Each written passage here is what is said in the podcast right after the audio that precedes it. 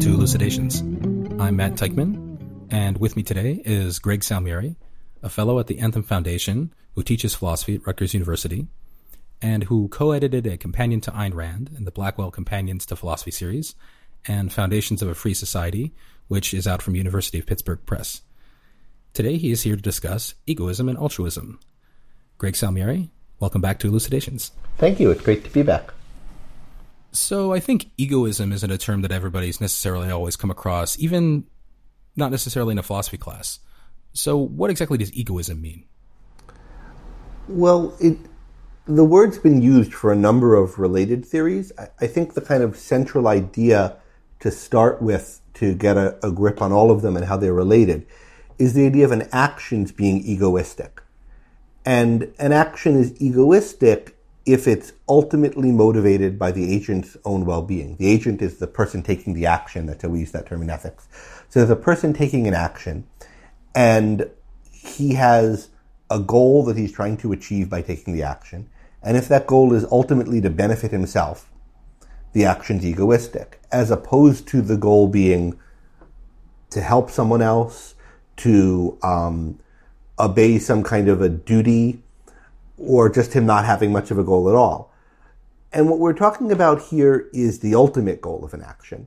So, you know, you might do one thing for the sake of something else and that second thing for the sake of a third, but this chain, you know, comes to an end somewhere. And so we're talking about the ultimate goal. So you might well be acting to help someone else, but because you think that doing this will somehow enrich your life. Or you might be acting to help yourself, but only because you think it'll fit you to be a better servant of God or a better servant of other people or help you to better do your duty.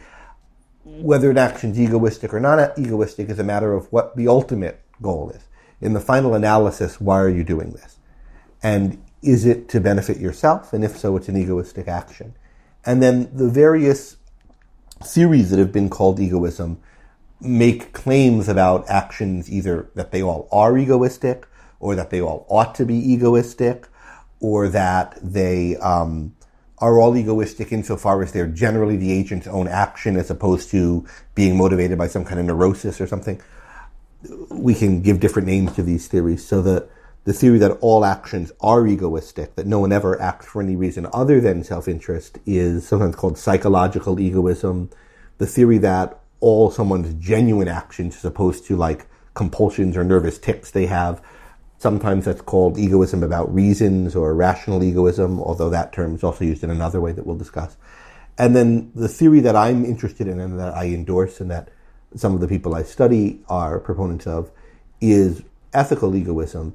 Uh, that is the theory that central to what makes an action good, what makes it right, what makes it moral, is that it benefits the person taking it. Okay, nice. So maybe just to make sure that I'm clear on this idea of an ultimate action. Uh, it seems like what we're talking about there is like for any given thing that you're doing, like why are you really doing it? You know, so for instance, let's say I'm going to meet my friend in Philadelphia and like I could take the five oh five train or the five ten train and either way I'd get to meet my friend in Philadelphia. Um, let's say I do take the five oh five train. It seems like it would be silly to imagine that I'm like taking the five oh five train specifically as an end in itself. Like, no, I don't care about this exact train. The only reason I care about it is because it's going to get me to my friend, and I, what I want to do is see my friend. But then once we get to me seeing my friend, it seems like we could kind of ask the same question about that. Well, okay, but why really do I want to see my friend? So then, and as we keep ascending this, like, why am I really doing this chain and getting to a further and further bigger kind of life goal of mine? If we eventually stop and we get to the main thing that I'm doing everything for, maybe that's like an ultimate goal. Is is that a good way to understand it? Or? Well, I get you could understand it that way, but I. The word really gives me pause because it's not as though you don't really want to get on that train. It's just there's a reason why you want to get on that train. Part of why I'm skeptical about or reticent about the word really is, you know, there's this idea you get it sort of in Plato's Symposium that you love someone or something, and then we could say why you love them. And suppose the answer is they're beautiful. That's the kind of answer you get in Plato's Symposium in any case. Well, then what you really love is beauty, not the person. And if you could just encounter beauty pure, uninfected by the human flesh and whatever else, as Plato says that it's got in the person, uh, you would love it more. And regardless of the details of Plato's view of beauty and that it's beauty that you love someone for, I think there's something wrong about this way of thinking of something. You love a concrete person, right, or a concrete thing, and we can give some account of what it is about it that makes you love them. But that doesn't mean that you then love only that thing that's specified in the account, not the concrete that you love on account of those features specified in the account. And I think likewise, if you value, say, getting on a concrete train and there's a, a reason for that, it's not necessarily that what you value is that reason rather than the train. Now, in some cases, as with this train case, it's plausible to say that because another train's coming along in just a moment, and if you miss this train and get on the next one, you won't be or feel yourself to be any worse off. And so we might think you're indifferent to which train it is. But if we take a more significant value, like you love a certain job, or a certain person, or a certain house that you live in, or a certain artwork, I think there too we can specify why you love it, why it's good for you. And the account that we would give in those kinds of cases would really be explanatory of its value to you. What contribution does it make to your life in a way that wouldn't make it sort of fungible? And we'd say that really what you value is these other things we're referencing in the account. Okay, right. So it's not that getting this train isn't really a goal of mine. It's that I'm not getting the train just in order to get the train. I'm getting it in order to do some further thing. Um, so then if we ask this question, what am I doing this thing in order to accomplish further? Uh, we keep asking that. And if we keep asking that, and the thing we get to at the end is in order to benefit myself, then the thing I did was egoist. Yeah, I think that's right. The action was egoistic in that case. But but we're going to have to think a lot about what it really means to benefit yourself, what's good for you. And as we'll see, there are different views of the answer to this question. Uh, so the egoism is not really one theory so much as it is a, um, even ethical egoism, a description of a type of moral theory.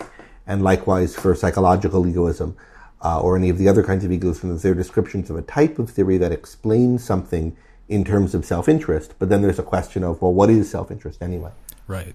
So, yeah, like in a way, it's like we could slot in our preferred account of what it is to benefit yourself into this and come up with different views depending on what you think it really is to be good for yourself. Maybe I think to benefit yourself is to have lots of ice cream and uh, experiencing the pleasure of the great taste of the ice cream. And someone else thinks benefiting myself is working out really hard and having a uh, really fit physique. And like, so, so to the extent that there's a debate about what benefiting yourself ultimately is, uh, there can be different variations on egoism. Yeah, I think that's right. And um, just, you know, here are some accounts of what benefiting oneself is. We can think of it as like benefiting yourself is trying to attain your own well-being or your self-interest or what's good for you or your good. These are all different expressions we could use for the same thing. But what is it? What is good for you or for someone? What is someone's good? What is their well-being? What is their self-interest? Well, one account is it's whatever gives them the most pleasure, right? That's hedonism about self-interest. Another account is that it's fulfilling all of their present desires, or maybe fulfilling as many of their desires over time as possible, or the greatest proportion of their desires. Other kinds of accounts try to give a, a list of things. They think they know what's good for human beings in general, and you're a human being, and as many of the things on this list you can tick off, or the proportion of the things on the list that you can tick off, Uh, that's your well-being. And I think those are the three, uh, or three of the main categories of them. Also, this last one sometimes run together with the previous one, fulfilling your nature as a human being. There's the idea that there's kind of a certain thing that we're meant to mature into or realize our capabilities, and the extent to which you do that is the extent to which you have well-being. So these are some of the traditional theories on it. My own view on it is sort of based on my understanding of Ayn Rand's view, and a little bit different from all of those. We'll talk more about the details later, but has elements of a few of them. So we talked about this a little bit in your earlier appearance on the program. And um, if people want the detailed answer, they can kind of re-listen to that episode. That was uh, episode seventy-three on uh, Ayn Rand's moral philosophy. But just for people who are coming at this for the first time, can it ever be the right thing to do, to do something just to benefit yourself? Like, isn't that just, uh, don't we just automatically think that that's evil or wrong? We teach kids not to be selfish, to share their toys with each other, et cetera, et cetera. Yeah, well, this, there are two questions. Can it ever be, and can it always be?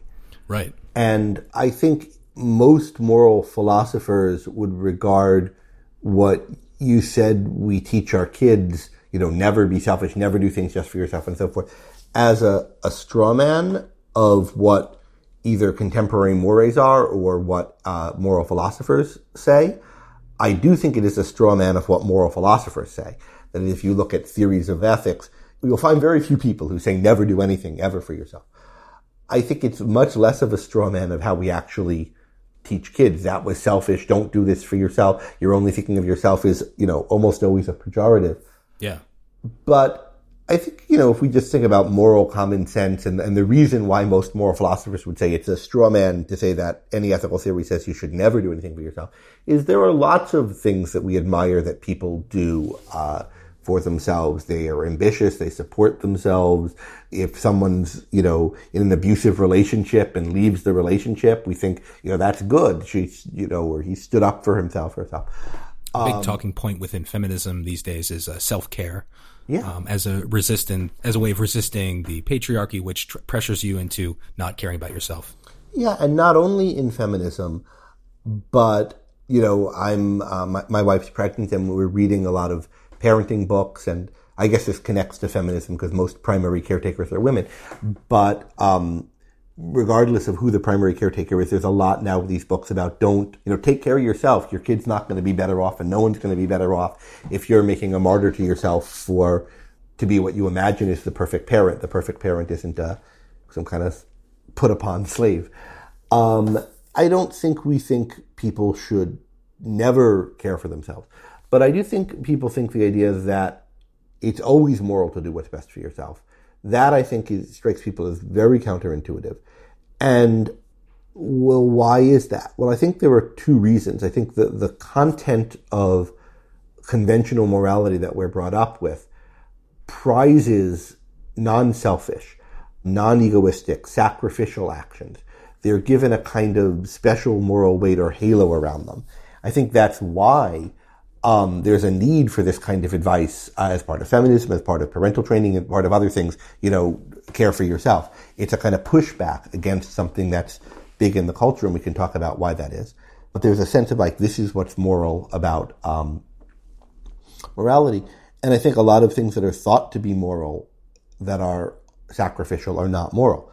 But then there's also a lot of things that I think genuinely are moral, are demanding, require a lot of work, require struggle, require doing things that might not be what you feel like doing in the moment. And particularly if we're not clear on what self-interest is, it's not, these actions certainly aren't obviously self-interested. If they are self-interested, if they are egoistic, it's going to be the output of a view of what's good for you to say that they are. And so integrating these actions that we find admirable with our understanding of what's good for ourselves is, you know, something to be accomplished by a moral philosophy. If that moral philosophy is egoistic, it's not something that should be obvious out of the gate. So let me just t- take a quick kind of crude example. Um, let's say that I'm like a con artist, and all, all I ever do is go around and cheat people out of their money. And as a result, at the end of the day, I have lots of money and lots of Lamborghinis. Is that an egoist type of life to lead? Well, I don't think it is. Uh, I don't think it's good for you. With this, like, why do you want these Lamborghinis? What are you getting out of them? What are you giving up by being dishonest in these ways? What kind of a life are you leading? Why do you value that life? And we can think about it sort of internally. What is your psychology like? I think people like that are generally miserable. But then we could think about, why is it? Why would we expect that kind of a life to lead to someone being miserable? Well, think about what are the kind of values that comprise a human life and make life worth living for a human being, and that indeed sustain a person in life.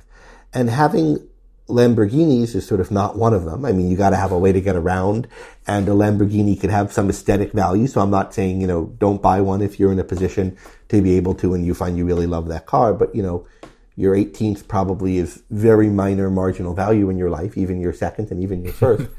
Um, whereas having relationships with people where they can trust you and you trust them, where they can know the real story of how you got what you got and not feel like you're a threat to them, I think is much more valuable than, you know, another fancy car or even a first fancy car. And moreover, I don't think it's an accident that thieves are people who are living outside the law. It's not just, and that living outside the law is dangerous.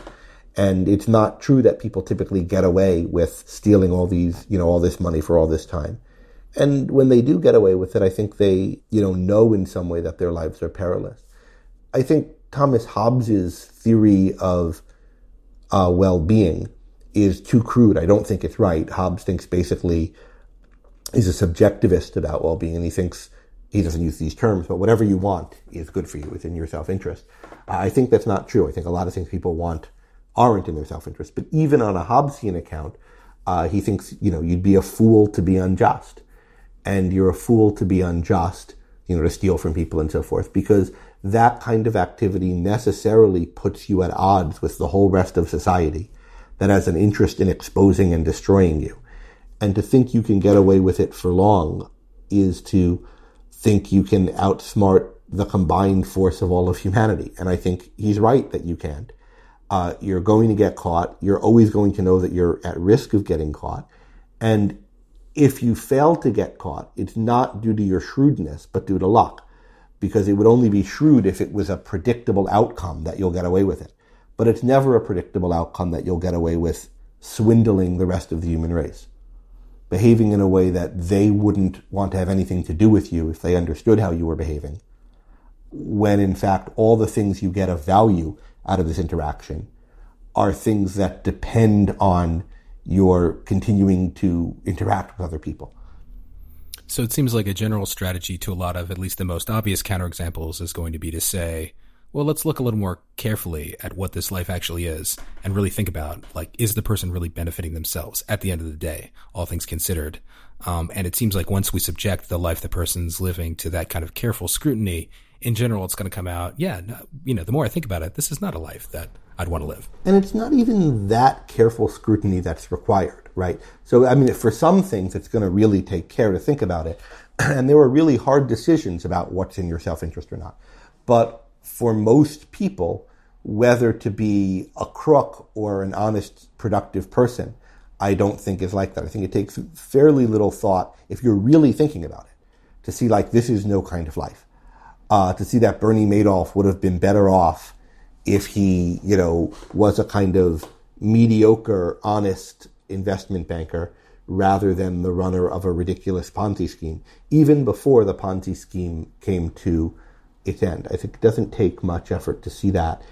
And that's why I don't think those kinds of actions are selfish, because it's not like what Madoff was doing or what any kind of crook like this does is plausibly something that you could come up with as good for you if you spent time thinking about, like, what are the life options open to me? What will my life look like if I do one thing or the other? What things do I need to make a life for myself that I could be happy with? And how does this fit into them?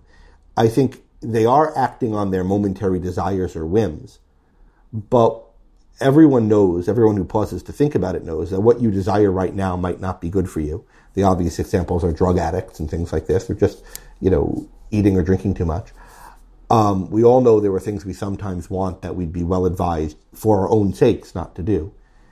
And I think if you're going to have an idea of well-being or self-interest at all, it has to be distinguished from whatever I want now. If you don't think there's anything that's good for you apart from whatever you want now, you don't even need a concept of well-being. You just need a concept of want. And I think it's clear that people who are just lunging after whatever they want now aren't even trying to act for their own self-interest. That, that's a too complex description of their mental state. Hmm. Okay, so I think we have a pretty good idea of what egoism is now, um, as a, um, a theory of, you know, what it is to do the right thing, roughly. What's altruism? Well, like egoism, altruism is one of these terms that's had a number of uses. I was afraid you were going to say that. Yeah. It was coined by Auguste Comte in the nineteenth century, and the term egoism had been around considerably prior to that. But Comte created this, this other term that's the kind of contrast to egoism. And the way he saw it, he was one of these theorists who tries to give a whole theory of uh, animal life as well as human life and to integrate um, human ethics into a theory of psychology. And so the way he saw it, and I think it's a common way of thinking about it now, there were like two basic types of drives that living things have. Uh, drives to benefit themselves and drives to benefit other creatures, uh, particularly other than their species. And he called the former egoistic and the latter altruistic. So egoism and altruism are sort of like two kinds of psychological poles or motivational factors within an organism. So that's as a matter of psychology. And then his view was that the higher the organism, the more altruism predominates. And in the case of human life, altruism is the one that ought to predominate. The whole problem of human life and human social organization is how do we make altruism predominate? And uh, his kind of slogan for acting altruistically was live for others. I mean, that's his motto. So make your life, the whole purpose of your life, about serving others, about living for others, serving humanity as a whole. He says things like, you know, humanity is the only thing that can labor for itself nobly, her servants for the present, but use the materials provided by her servants in the past, uh, that is individual people, for the benefit of her servants in the future. That's a paraphrase, but it's pretty close. So this is Comte's view, and that's what I, if you're going to take altruism as the name of a moral theory, I would say it's Comteism, you know, that it's that theory. Um, altruism is also used in the more psychological sense, actions that are motivated for others, and it's used now, I think, in two senses that are distinct from Comte's. One is to describe actions that are motivated ultimately uh, for other people's sake. So you might not think all action should be like this, but you might think uh, there are actions like this. And almost every ethical theory says there ought to be some actions like this. You ought to take some actions like this. So we can think of altruism as uh, the view that some altruistic actions are right. And then there's another sense of it in which it's sort of like the foil to egoism. Because you might think that what conventional, or what a lot of conventional ethical thinking is about, is curbing egoism, is saying that there's got to be something that trumps your self-interest. And that the reason why Comte's term altruism caught on is because it was identifying the thing that's opposite to self-interest that ought to be driving people. And if that's really what's going on, the serving other people is sort of a placeholder, but there's this kind of basic idea that it can't all be about self. There's got to be something that's higher than self. Then I think you can, although I don't think it's ideal, use the term altruism to mean this sense that there's morality is about serving something other than or higher than the self. Or put another way, morality is about self-sacrifice or being willing to self-sacrifice. And Rand, who I'm a scholar of and have learned a lot from, she concludes that sort of at its deepest essence, this is what altruism as widely understood and as held as a cultural ideal is about. It's about, she calls it the morality of sacrifice. And whether or not we're going to use altruism as a name for that, I think that is something that is common. I think if you look at moral platitudes, particularly the kinds that politicians say when they're trying not to say anything controversial. Um, you often find them saying things like, you know, Michelle Obama saying service is the price we pay, the rent we pay for living. Again, possibly not an exact quote. Kerry once said, uh, you know, whatever else divides us, the one thing that should unite us is the idea that the measure of our character is how much we're willing to give of ourselves for others. John Kerry. John Kerry, yeah. And uh, lots of, you know, presidential candidates in America and other people talk about serving something higher than yourself as that's what's good. So they don't specify what it is so much as it's that it's something higher than yourself. And I think this idea we do find a lot in theoretical ethics. I think particularly since Kant. So before we're talking about Comte with a C, this is Kant, Emmanuel Kant, the uh, eighteenth century German philosopher, as opposed to Auguste Comte, the nineteenth century French uh, philosopher we were just talking about. So Kant draws this um, real distinction between acting from prudence, which is rational but self-interested, right, and acting on motives of duty or morality. And in effect, the whole way that Kant draws out the content of what this duty is, is predicated on this distinction that it's not based on inclination, which is what prudence is driven by. It's not based on self-interest. And whether or not people agree with Kant's particular views about duty and its content, I think most of moral philosophy subsequent to Kant has been really internalized this distinction between acting prudentially, acting for yourself, and acting morally, and has seen that even as part of what defines the scope of the moral, that it's that which can trump self-interest. So this idea of a morality of self-sacrifice, or a morality that's about putting something above your self-interest, is, I think, really central to philosophical thought from the late eighteenth century on, uh, maybe even a little earlier. And, you know, we can call that altruism, whether or not it's, you know, sometimes that gets called altruism, though I don't think it's the technically best term for it. And then finally, one other use of this term is that sometimes people just call any action that's benevolent or nice to other people altruistic. But I think that's really misleading, and I, I think that when people do that, it, it's more theoretically laden, even in common usage, than terms like kind, nice, polite, benevolent. It's assuming when you call holding the door for someone or giving to a charity altruistic, I think there's an assumption built into that, that this is something that's seen as at odds with your self-interest and you do it otherwise. So I certainly agree that altruism is pretty big in our culture. Uh, there just seems to be something very intuitive about the idea that if you put your needs aside and work to help others, uh, like there's maybe some, I think the intuition is that it's more collaborative that way. Um, I spent some time in the Netherlands a few years back, and um, that's an even bigger thing there than here.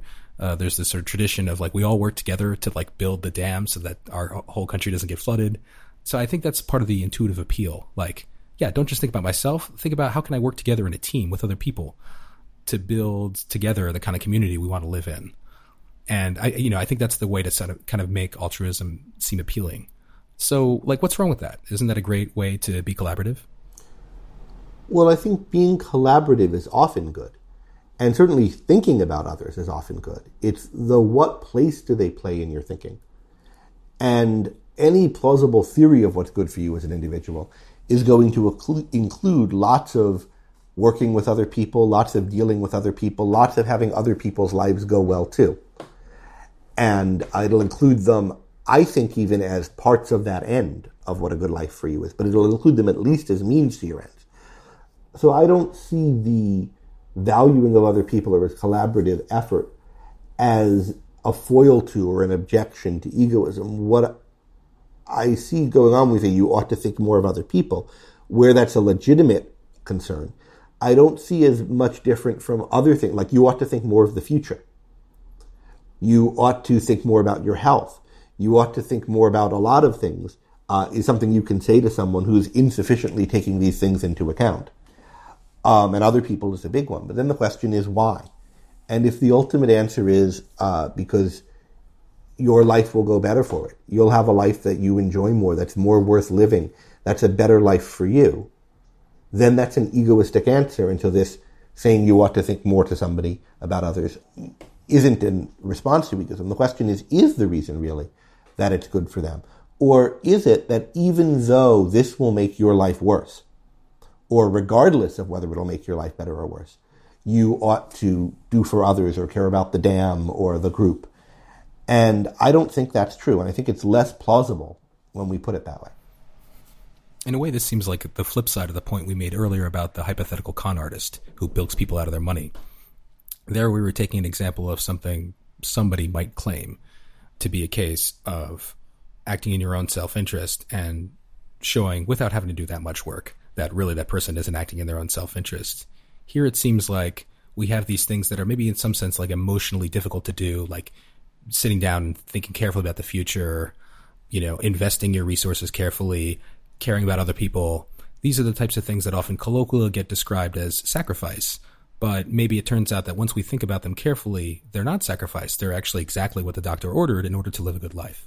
Well, I mean, that's a substantive claim that they are. And we'd have to think about each of them, and we'll have to think about like what is a good human life, which we haven't talked too much about other than trying to liberate ourselves from assumptions that it's getting whatever you want in the moment.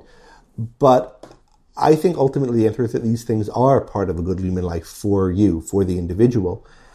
And recognizing that really changes your perspective on them when you're acting. You don't see them as um, something that, damn it, I have to do, but it's conflicting with uh, what would be best for me. You, you lose a lot of the conflict in life once you recognize that the things that are good for you to do, that it's right for you to do, aren't interjects coming from somewhere else that are harming you, but are actually best for you. The, a major source of moral conflict and motivation just disappears if it's true that what's right and what's best for you coincide. So would it be correct to say that, according to an egoist, what's right for a person to do and what's best for that person are kind of the same thing? Yes, but that's not sort of sufficient for egoism. I think you can hold that and still not quite be an egoist. So if you You think about sort of the tradition of Greek ethics, eudaimonism, as held by Aristotle and in a way Plato and the Stoics. All of those thinkers, I think, would agree that what's right for you to do and what's best for you coincide. And I think it's due to their influence, in fact, that theories of well-being has started to be a, a topic in philosophy again and seen as respectable. I mean, due to their distal influence, more proximately, there are people like Anscombe and Foote and Kraut and um, Annas and so forth reviving interest in these people. Um, and now there's a whole field of study of well-being. But I don't think it's clear that all of those philosophers are egoists. I should say even the interpretation that they all think that what's right and what's best for you always coincide is controversial. I think Kraut would disagree with that interpretation of them. But many people interpret them that way, and, and I do. But there's still the question of uh, why do they coincide? So to take a, if something's moral, if something's right to do for reasons wholly other than the contribution it makes to your own self-interest, to your own well-being, and then its being moral somehow leads to its being good for you, and that's necessarily the case, then I, I wouldn't call a view with that characteristic egoistic. Like suppose there's a God who loves the moral. And what makes it moral is something other than his loving it. It's just some intrinsic feature of the action, like Kant thinks. And then there's this God who will reward you if you do what's moral. And God couldn't but do that because he's good, right? But in order for you to count as moral, you have to be doing it for some reason other than the reward you're seeking for it. If you imagine a view with that kind of structure, I wouldn't call that view egoistic. It's true that according to that view, what's best for you and what's right coincide. Likewise, I think the Stoic view, which doesn't have a God giving rewards like that, but nevertheless has a structure where the account of what makes the action right or noble or virtuous doesn't really make any use of it benefiting you. And then it benefits you because what's good for you to do is to live up to nature and so forth. Again, I think it's weird to call that kind of a view egoistic. I don't think it's right. And even a view like Aristotle's, I don't, I think it's ambiguous whether it's egoistic, uh, because I think there are some ambiguities in his theory. So I think it has to be that in some sense, the goodness for you is explanatory of the moral status of the action for it to be egoistic. So they coincide, and they coincide because the actions benefiting you or the facts that make it benefit you are the ones that make it count as moral, rather than there being an account of its morality that's wholly independent of its benefit to you, and then its being moral posterior to that uh, enables it to benefit you. Right, so it can't be that the thing benefiting you accidentally always goes along with it being right. It's got to be, that's why it's right. Or even necessarily goes along with its being right, but its being good for you follows from its being right, rather than its being right follows from its being good for you. In effect, the goodness for you has to be prior to the rightness for it to be an egoism. Now, there's a, a little bit of a complication to that, uh, because if we're talking about a particular concrete action, at least on my own view, the moral goodness of the action is part of what makes it good for you, but the the the principles themselves, the, which we judge individual actions, are themselves justified at a kind of uh, broader level by their contribution to one's own life. So as you mentioned before, there are a couple different theories on the market of what self-interest is. Do you have a particular stance on what self-interest is? So most often these days, uh, this issue is put in terms of well-being or sometimes flourishing rather than self-interest. I take it one's self-interest is one's own well-being. And I think there's significant elements of truth in a lot of what's been written about it nowadays. Um, my own view, which is sort of my interpretation of ideas I get from Rand, has elements of several of them. The main idea, though, is I think that both an individual's choice and certain facts about human nature are involved in constituting a self-interest or a well-being for yourself. And I think your well-being is, in effect, your life.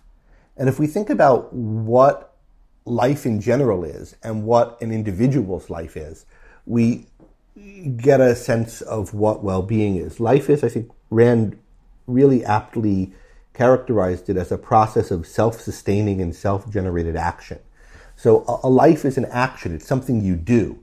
It's not just you're alive versus dead, but your life is all the things going on in you, or a tree's life is all the things going on in it, which are its life. And what are those things, uh, as opposed to things that just happen to the tree or whatever? Well, it's a process by which the tree sustains itself. It might do other things too, like, you know, reproduce and so forth, but the kind of baseline thing that it is most of the time is keeping itself going. And so we can think about what is that process. And it's different for different organisms. For a tree, it's one kind of process, involves photosynthesis and roots and fruiting and so forth. For a wolf or a squirrel, it's a different process. And for a human being, it's yet another process, right? So we can think about what a human life is. And I think for an individual person, his well-being is his life. But for it to be a life at all, for it to sustain him existentially, to keep him alive, and to be sustaining spiritually, for it to work, for it to hang together, it's going to have to be a specific sort of life. So we can think about how is it that human beings live? Well, we're rational creatures. We live by using our minds. And in particular, we live by producing values, by creating things that help to sustain us. So I think the two kinds of fundamentals in a human life, there are lots of other values that help to make it up, but the two fundamentals are reason and production. You're thinking and you're creating things. And you're creating the kinds of things that in all the multifarious ways they do, or in one of the multifarious ways in which things do, help to keep human beings alive.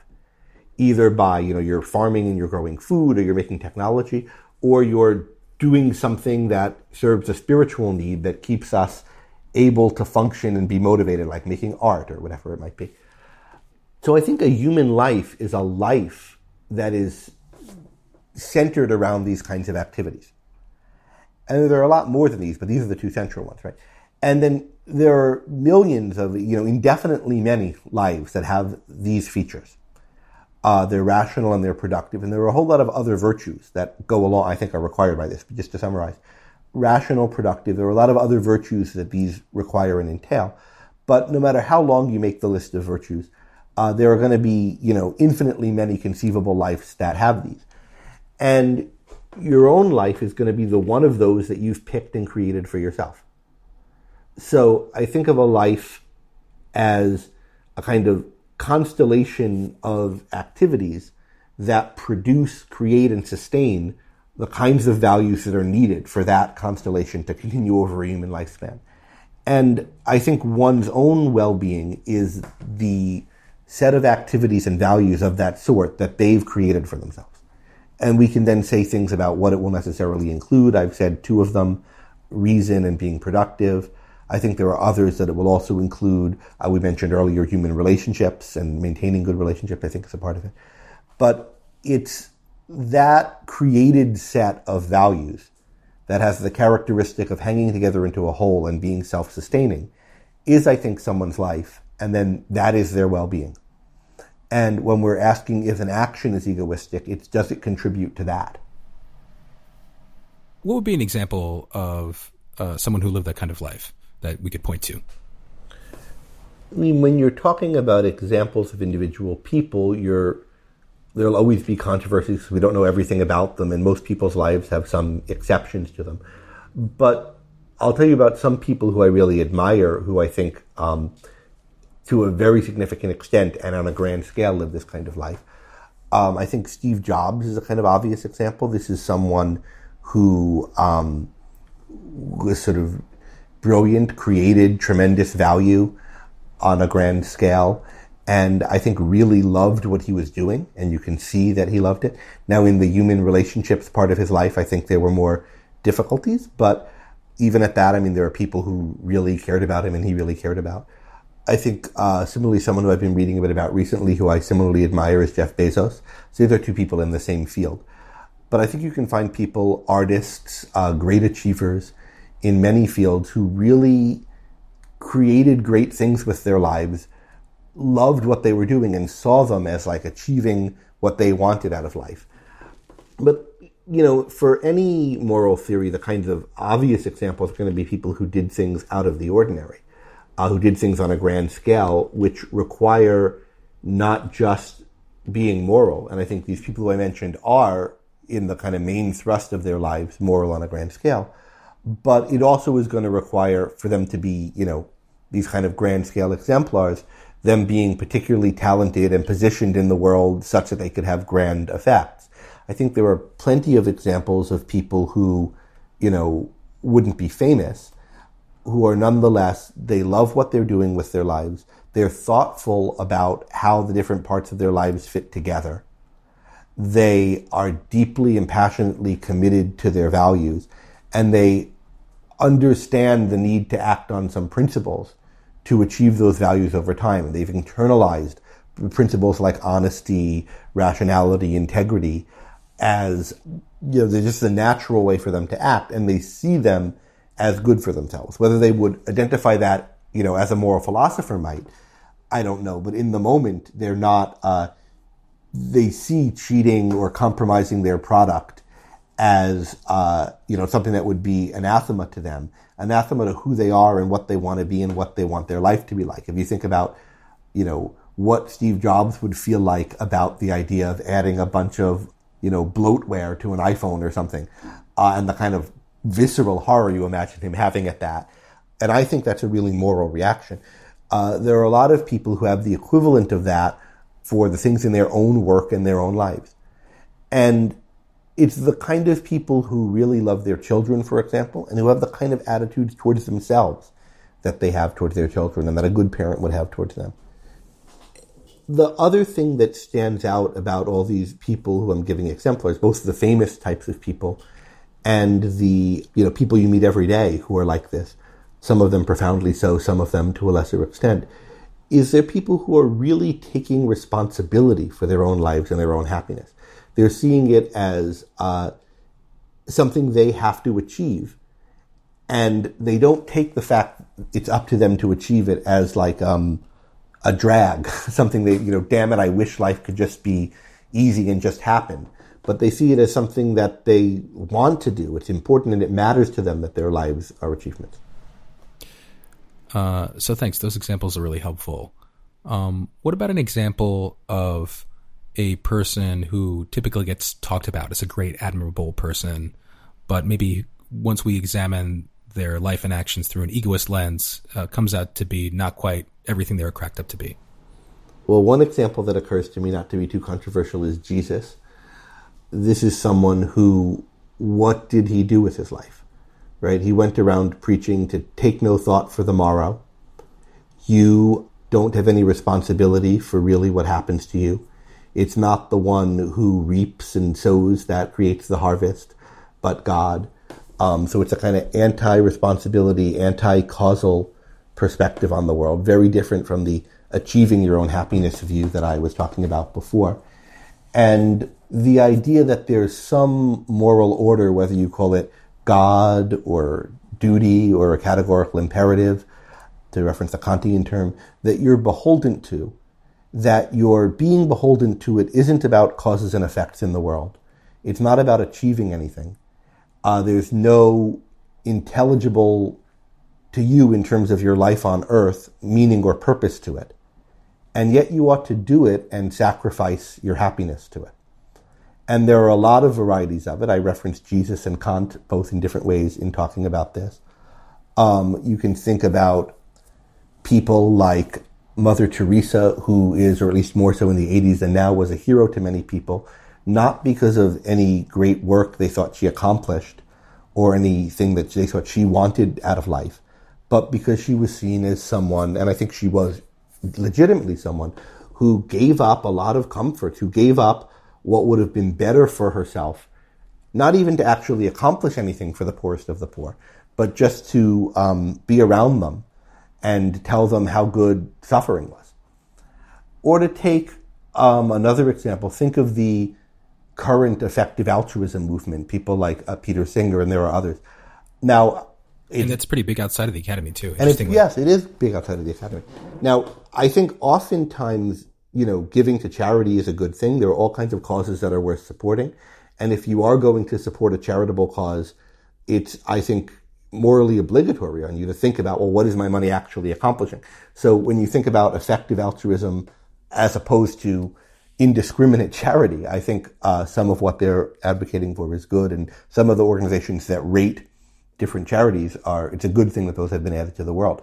But if you think about the kind of moral propaganda that goes around with it, if you watch Singer's talks on this, right, there's the idea that a life led for yourself has got to be a, um, this on some kind of hedonistic rat race or treadmill.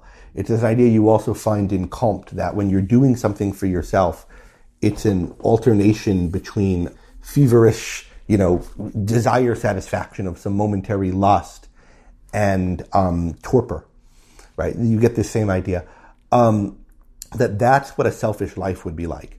And then the alternative that we're given to that is to serve other people, to minister to the needs of others, not so that they could do something more, but presumably they're meant to be ministering to the needs of others in turn and so forth. And if anybody were living for himself or acting for himself, he'd just be satisfying some momentary desire, scratching an itch. And that gives no meaning to life. So the only meaning to life is to help other people have fewer itches to scratch.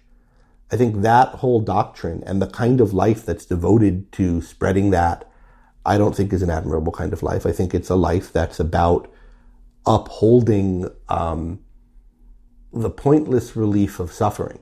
And I call it pointless because the point of relieving suffering is to make possible something greater than that. And if you don't really value what people can make of and do with their lives, uh, then I don't think um, there's any moral value to being fixated on suffering. If you do, on the other hand, and you really want to see, you know, people in societies that are now poor uh, prosper and people who are down on their luck prosper, because you have a vision of what's possible to human beings, and you're trying to achieve that for yourself, and you want other people to be able to achieve it, and you understand, this isn't something that we talked about, but you understand that it's good for each of us in achieving that kind of life to have other people doing it around us, and therefore you're thinking about what can I do to help these other uh, people and other places succeed better, and how can I perhaps make it part of my life in one way or another, part of my career, part of my hobby, my advocacy goal, to help other people achieve the kinds of things that I'm trying to achieve in my life, maybe other people who haven't had the luck or breaks I have, then I think that's really admirable. And there are people who are on that premise, who are, you know, devoting themselves to charity and to other causes. But if you think about the kind of charismatic leaders who are admired of um, charitable movements, often they're more in this uh, Jesus mold. And with that, now that we've uh, driven away all of our Christian listeners, um, Greg Salmieri, thanks so much for coming back on Elucidations a third time and benefiting me. Well, thank you. I think I've benefited from it, too, and from my earlier appearances. The Elucidations blog has moved. We are now located at elucidations dot now dot s h. On the blog, you can find our full back catalog of previous episodes. And if you have any questions, please feel free to reach out on Twitter at, at elucidationspod. Thanks again for listening.